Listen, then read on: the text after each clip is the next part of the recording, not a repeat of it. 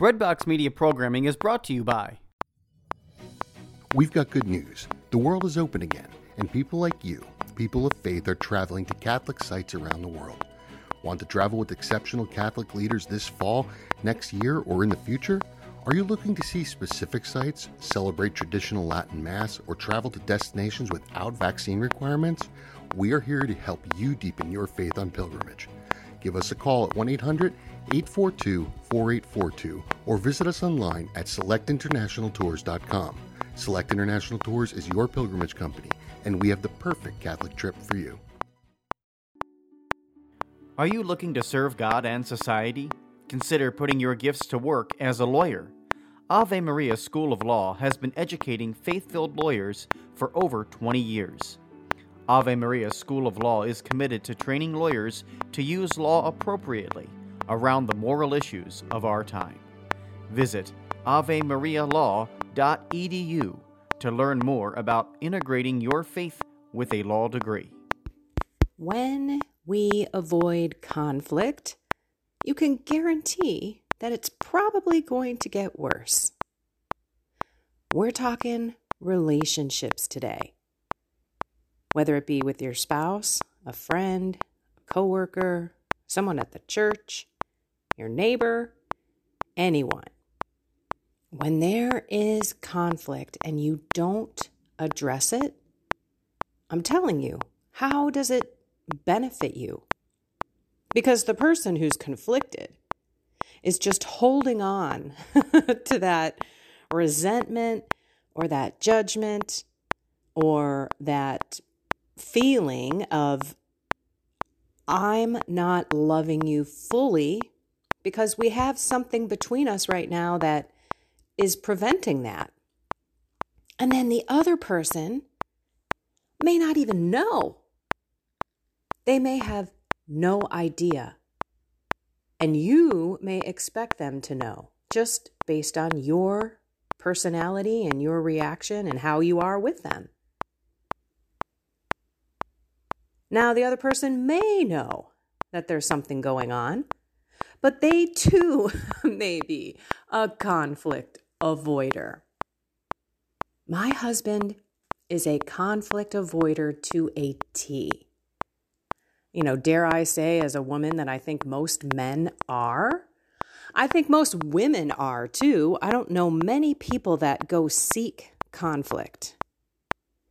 All I know is I've had to deal with conflict so often in my career and in my personal life. It just is a thing that I just go after.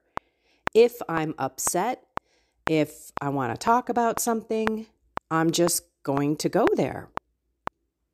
God has given me this beautiful ability to approach my husband and to speak about things that, you know, he doesn't really want to talk about and still have it be a nice, normal, calm, peaceful discussion.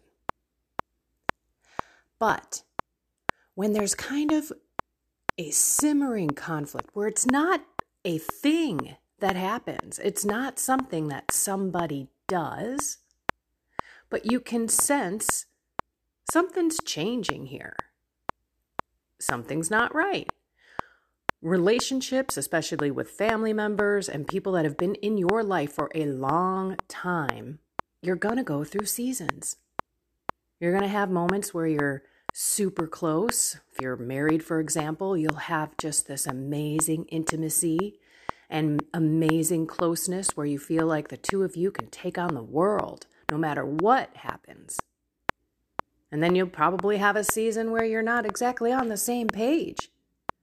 He or she says something that sets the other person off, and yet that's not the intent, so it's delivered and received in all weird ways. And I was thinking about my own relationship. You think about whatever relationship you've got going on right now that might be like that a little bit. Or maybe you got the big conflict or a big discussion you have to have. I was listening to Father Ripperger's video. Imagine that. I listen to something, I reflect on it seriously, and then I look at my own life. my own experiences. And it wasn't until I was watching this video that I had to look at my marriage and say, hey, hey, hey, hey, hey, hey, something's going on here. Now, let me just tell you a few things. My marriage is awesome. My husband rocks. He always is there. He never complains to do things. He's an industrious person. He's got the work ethic of the people that you, you know, envy. Like he'd be the one getting up again at 4:30, 5 o'clock to go to work, staying until, you know, 6 30, 7, 8, whenever the work needed to be done. Wouldn't complain about it. He'd be stressed out, but then he'd do all his stuff during the weekend. I mean, he's just not a lazy dude. And he's a loving, kind man as well. So, what happened? Well, over these last, I want to say, few months, we have gotten into a routine, and it's okay. He's retired, I'm home. The two of us are not going to be side by side doing everything every moment, right? That's not our relationship. That's a weird kind of thing that would have happened because we need to be individuals in a marriage. But we have grown apart in terms of our communication. So he and I have been saying things typically around the house not this house, but the house that we're building, typically around topics with the home. And he interprets my reactions to be fits, he called them. When all I said was, hey, I just want it to be noted that I'm the one that's compromising every time we have a conversation. That's all I said. I didn't raise my voice. I didn't stomp and scream and run out of the room. I just wanted to make that point. It seems like I'm the one that's always getting the short end of the, my desires and my stick of the things that I want in the house. And so I listened to Father Ripperger and how the demons come into our relationships. And they pick away little by little and then all of a sudden, the little things make you annoyed. He didn't wipe down the faucet that I wipe down 700,000 times a day. he didn't empty the coffee grounds that I do every single day. You know, it's usually my job. It's it's a joy when he does it. But there's just little things were starting to get to me. And then intimacy. And I don't mean to get kind of, you know, I don't mean to go there and get a little, it's not graphic, but intimate, I guess. But come on, a mom, a mom and a dad, a, mom, a husband and a wife are supposed to be intimate. That helps a relationship beyond any kind of words. And I know for a fact it does for us. And that's been one of the things that we haven't been doing because we are getting into a pattern or a rut, if you will, of not being that way. And the demons like to just chip away. They don't have to make a big deal. They don't have to cause your spouse to have a adulterous relationship on you. They could just have your spouse be totally addicted to their phone and ignore you. Or one may feel like, wow, since we haven't been intimate, am I attractive anymore? And maybe go look outside and start flirting with others. Do I still got it? That's kind of me back in the day. Or you can even have intimacy in relationships. It doesn't have to be the marital act, it's just connecting at a level that one feels love and security and heard. Again, it could be at work a boss and an employee relationship, a best friend, someone at the parish, even with your priest. So remember, relationships have seasons, ups and downs. However, when you are paying attention, which is what this video kind of made me start thinking about, you can see demons chipping away. I'm going to talk about this at great length specifically, and those who are in my soul, mind, and body group on YouTube, I should be back, I hope, tomorrow. I think they're letting me back in. It probably won't be posted until the afternoon because that's when I posted it last time because it took me all day to edit that video. So it won't be Saturday morning coffee. I'll record it in the morning. I'll have it going. I'll put it up on Rumble, the public Saturday morning video for everyone on my YouTube channel. And then I will post the extended version, which is going to get into a lot of specifics with me and my husband and the conversation that we had.